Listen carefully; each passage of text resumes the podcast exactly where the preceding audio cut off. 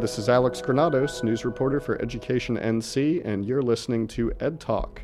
Today we're talking with Laila Bell, Director of Research and Data for NC Child, and we're going to be talking about the uh, recently recently released 2017 Kids Count profile. Laila, thank you for being here today. Thank you for inviting us, Alex. Um, so I guess for those who aren't familiar with it, can you just give a little, give them a little primer on what the Kids Count profile is? The Kids Count Data Book is an annual report that provides um, comparable state level rankings on child well being. It looks at 16 indicators in four different categories, which include economic well being, health, education, family, and community, and is a really good way for us to f- evaluate and figure out how North Carolina children are faring relative to how kids are doing across the country. Okay, and I guess the obvious follow up question is how are North Carolina children faring? Well, the data book shows that we've made some significant progress in some key areas, but overall, our state ranking is really being limited by widespread financial insecurity. So, North Carolina ranks 33rd in the country for child well being, which obviously puts us in the bottom half of states, which is not where we want to be for our children. And um, uh, have we gone up or down in comparison to past years? When we look at the individual measures, we see that some indicators have improved, others have stayed the same, um, and we've lost ground in some pretty critical areas, is what the report is showing us this year. What about in the uh, overall ranking? Well, the challenges we're not comparing the overall ranking this year to previous years. Um, there have been some slight changes in the methodology. What we can say is this is around where North Carolina typically ranks in the, falls in the data book rankings, which means that more work really needs to be done to make sure that we're improving circumstances for kids in North Carolina. And I think that uh, you mentioned that one of the kind of overarching categories here is education. And I think in, in education, we are around 22nd in the nation. Is that right? That's right. And that is the best performance in the four different categories that the data book provides. We rank 22nd in the nation, which puts us in the top half of all states in the country. And that is uh, encouraging for us. Um, there are two indicators where we see that North Carolina has done better so more of our students are reading on grade level than they were um, in, during the benchmark year. And we're also seeing that fewer of our kids are dropping out of high school, both of which, is, again, are really encouraging progress. And the benchmark year would be 2009, correct? For the fourth grade reading proficiency, and it's slightly different for the high school graduation data. But what we are seeing is 14% of our high school students are not completing high school on time, which is down from 22% in the 2010-11 academic year. And and while you you know you mentioned um, fourth grade reading, um, while we are doing better, I think if some people saw the percentage, they'd still be alarmed. You know, fourth graders not proficient in reading, uh, 62% in uh, two, uh, in 2015 in North Carolina, 65% in the nation. So we're almost aware, I guess the nation is, but I don't think most people would think either of those percentages are very good. Right, we're doing slightly better than the national average, but we are not doing nearly as well as we would like for our children. And we know that that is a key measure. So, reading proficiency at the end of third grade and their fourth grade scores is the difference when children move or transition from beginning to learn how to read to starting to use that reading and applying that reading to master other subjects. So, if a kid is falling behind on reading proficiency at the end of fourth grade, we know that that means that they are really set up for a number of academic roadblocks and barriers as they start to move into more complex subjects and, con- and concepts in their academic career. And that would even extend to math. I mean, most people think about math as being, you know, facts and figures, but there's a lot of reading involved in it. Um, and can you talk, talk a little bit about the category on here for eighth graders not proficient in math? So we are seeing 67% of our eighth grade students are not scoring proficient in their math, um, which is again right around where we are in terms of the national average. And you're exactly right. We know that not only math, um, logic, and reasoning is a subject that builds and is cumulative, it goes from more simple to more advanced concepts. But throughout that process, students really need to be able to lean on their reading comprehension skills. And so, again, that reading benchmark is a significant one and one where we need to focus attention. Um, we know that there's a statewide effort to improve reading proficiency for our third grade students, um, our pathways to grade level reading. Um, we're encouraged by the work that is happening there to not only identify measures of success that tell us how our kids are doing on that pathway towards reading proficiency, but really to work together across systems to address all of the supports that need to be in place for kids to be reading on grade level.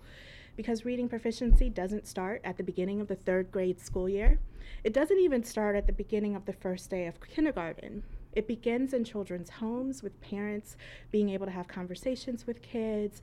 It begins in those early learning classrooms where kids are being exposed to letters and shapes and numbers, all of which really help support and build a strong foundation for those early reading skills. Well, let's talk a little bit about early childhood education. There, there's a category on here for young children not in school. Um, can you talk a little bit about that? So, 57% of our young children, which refer to our three and four year olds, are not enrolled in some kind of an early learning opportunity or classroom. That's actually worse than the national average. And that's a significant concern for us as a state because what we know and what all of the good research and evidence tells us is high quality early learning opportunities not only are essential for children being prepared to start school ready to learn, but it has long term consequences that really do help reduce achievement gaps, help students perform better during their, their academic career, and make them far more likely to graduate from high school. So the fact that so many of our of our young children don't have access to those early learning opportunities mean that they are starting school further behind than their peers who have had those experiences and really sets them up for a really long road to hoe in terms of their academic success. And uh, policymakers on some level recognize that because if we look at uh, the different budget proposals that have been laid out, they all try to address uh, waiting lists for NC pre-K in some way. The governor and House budgets um, fully fund uh, essentially the waiting list so that there will no longer be children on the waiting list theoretically. And the Senate doesn't quite fully fund, but it does uh, increase the number of slots available. Um, talk about. I'm, I'm sure that you would say that's a good thing, but is it enough? Is, is there more that needs to be done? So that is a step in the right direction, and we would say that is an essential step. Uh, we agree with the um, House budget proposal and the governor's proposal that would eliminate the NC pre-K wait list. But the wait list is not a measure of the number of kids who don't actually have access to those programs. So it's important for us to reduce that wait list, but also keep our eye on the bar broader picture and the ball to make sure that we are actually getting more of those kids into those early learning, high quality early learning eh, opportunities in classrooms that will set them up for academic success. So, if um, if the wait list is not reflective of the children who need it, what is what are some other factors that stand in the way of those children either getting access to early childhood education or having the opportunity for it? So we know that there are a number of financial barriers that families often experience in being able to afford those kinds of high quality early learning experiences for their children. We know that there's also a maldistribution of those kinds of classrooms that are available across the state. So we need to make sure that there are enough classroom slots available, that families are able to afford and put their children into those kinds of classrooms, and that we're making sure that there's some kind of equity throughout that process. So kids who are far more likely not to get those learning opportunities, and those are typically low income kids, are kids who are being able to benefit from those types of supports. And uh, we were talking a little bit about uh, before we went on the air that you know when you're talking about uh, children and, and data such as this, people tend to talk about education separately from everything else. But when it comes to children and their health, it's kind of all interconnected. And um, there are other aspects of this that you think are particularly important to look at. Um, tell me about some of those. Well, no, that's an excellent point. So again, a child's educational success is really reflective of all those different areas of well being in a child's life being on track to enable them to be ready to learn and to succeed in their academic career. So, a child who is sick and is missing critical time in the classroom and instructional time is more likely to fall behind, and that's a risk factor for their educational success a child that is growing up in poverty who may be living in a home where they have food insecurity, which means that there just isn't enough food around for everyone to be able to have a meal, or they don't have access to healthy, nutritious foods that really supports their growth and development. Again, that's another risk factor in terms of their academic success.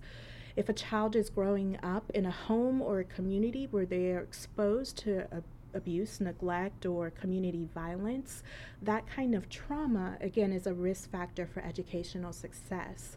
So, when we're talking about how well positioned our children are to be successful, not only in the early years of their educational career, but as they graduate from high school and transition to post secondary educational opportunities, all four of these categories that are represented in the data book are essential for children being best positioned to um, experience educational success.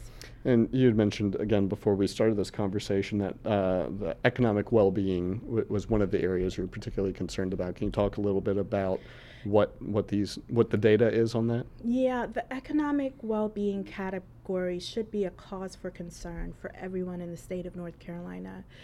The rankings show that um, North Carolina ranks 37th overall.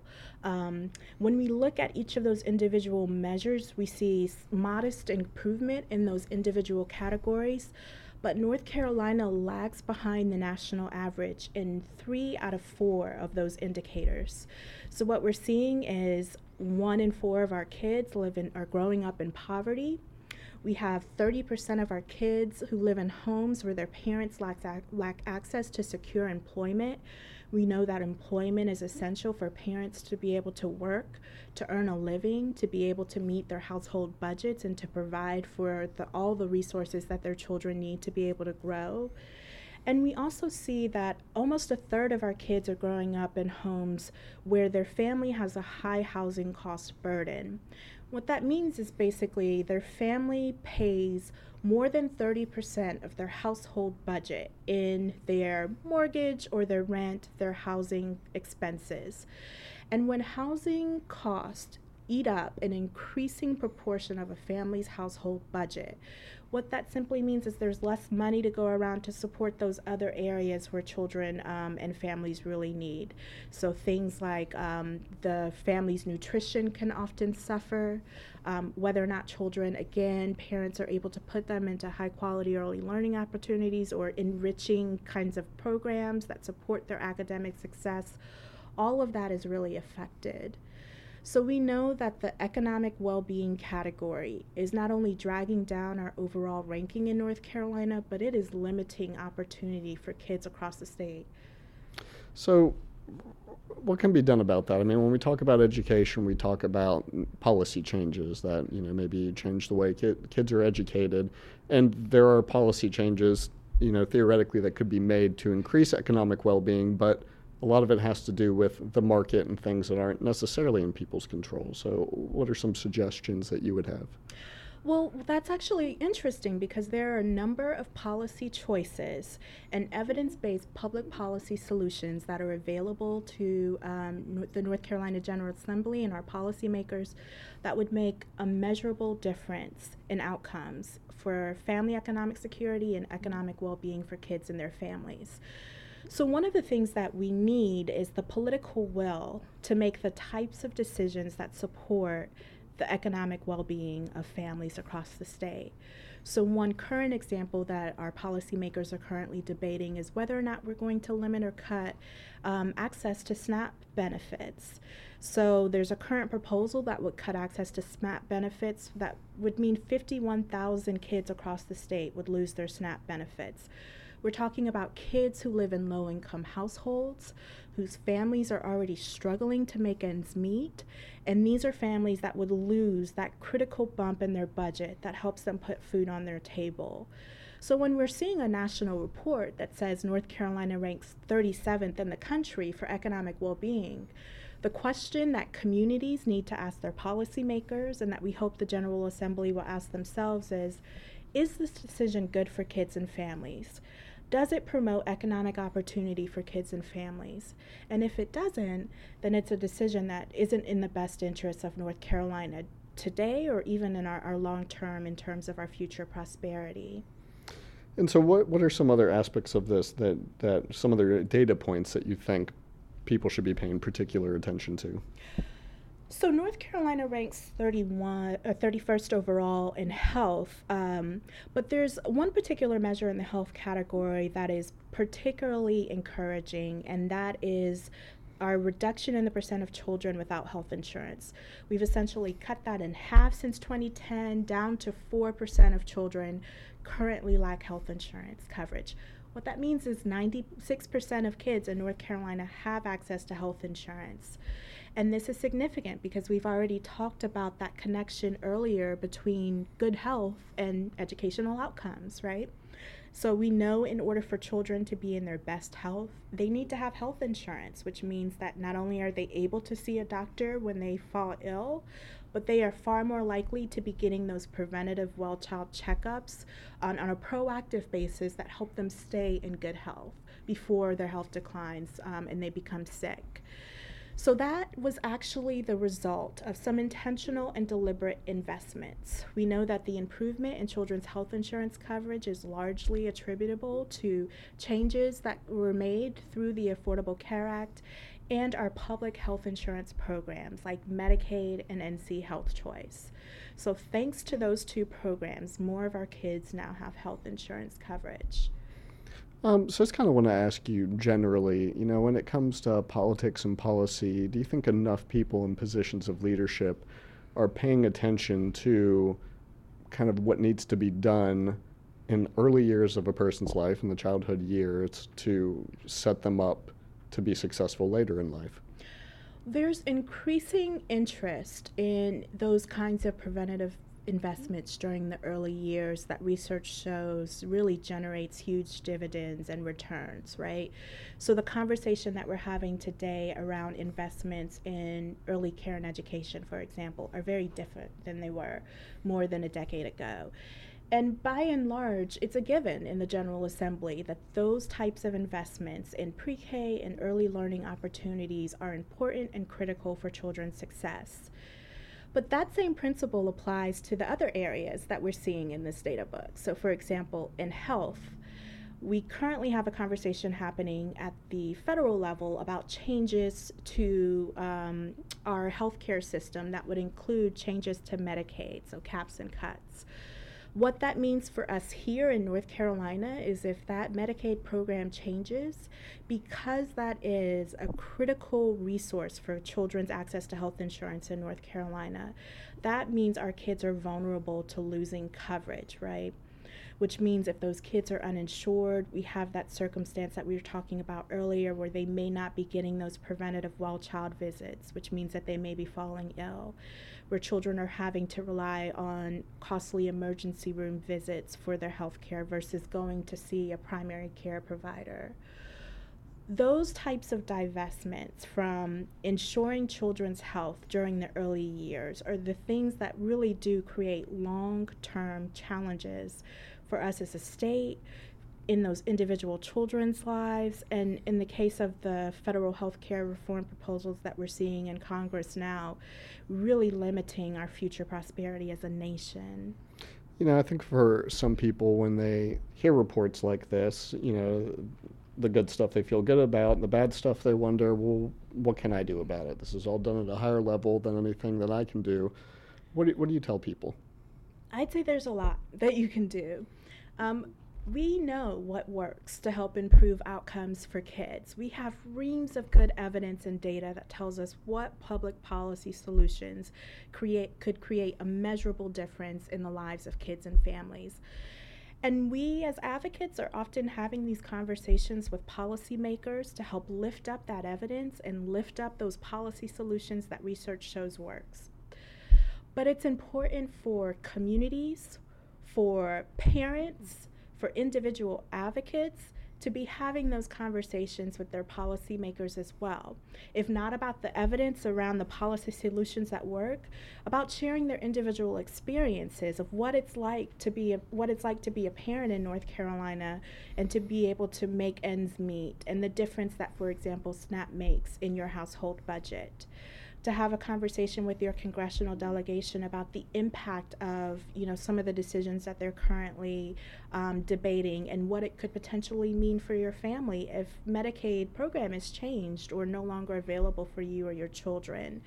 And those kinds of conversations between consist- constituents and policymakers are incredibly powerful. In fact, in some ways, far more powerful than those conversations that occur between professional advocates and policymakers because you're in their district and they represent you. It's interesting because I, I have noticed in my time covering the General Assembly, you will often hear anecdotes from uh, lawmakers when they're talking, you know, in favor or against particular bills they do seem to put a lot of weight in the stories they hear from constituents. That's exactly right. So, uh, I'm a person that works with research and data all day, and these numbers are incredibly compelling for me. But what we know for the policymaker is that individual story from that person living in their district is far more compelling for them um, and can really help inspire them to take action on these types of evidence based policy solutions that we need to put in place for our kids and families. So for people across the uh, across the state of North Carolina who are curious what they could be doing, how they could be using this data, we would say have a conversation with your policymaker about the data and, and share your lived experience about some of the measures that are here on this page and really help support you know advocates and work in partnership with advocates as we really lift up those evidence-based policy solutions that this report suggests we really need to implement in North Carolina. Laila, thanks so much for talking with us today. Thank you for having me, Alex. We've been talking with Laila Bell, Director of Research and Data for NC Child. You can find a link to the report that we've been talking about, the 2017 Kids Count Profile, uh, right above this uh, podcast in the post on our website. And I'm Alex Granados, reporter for Education NC. Thanks for listening.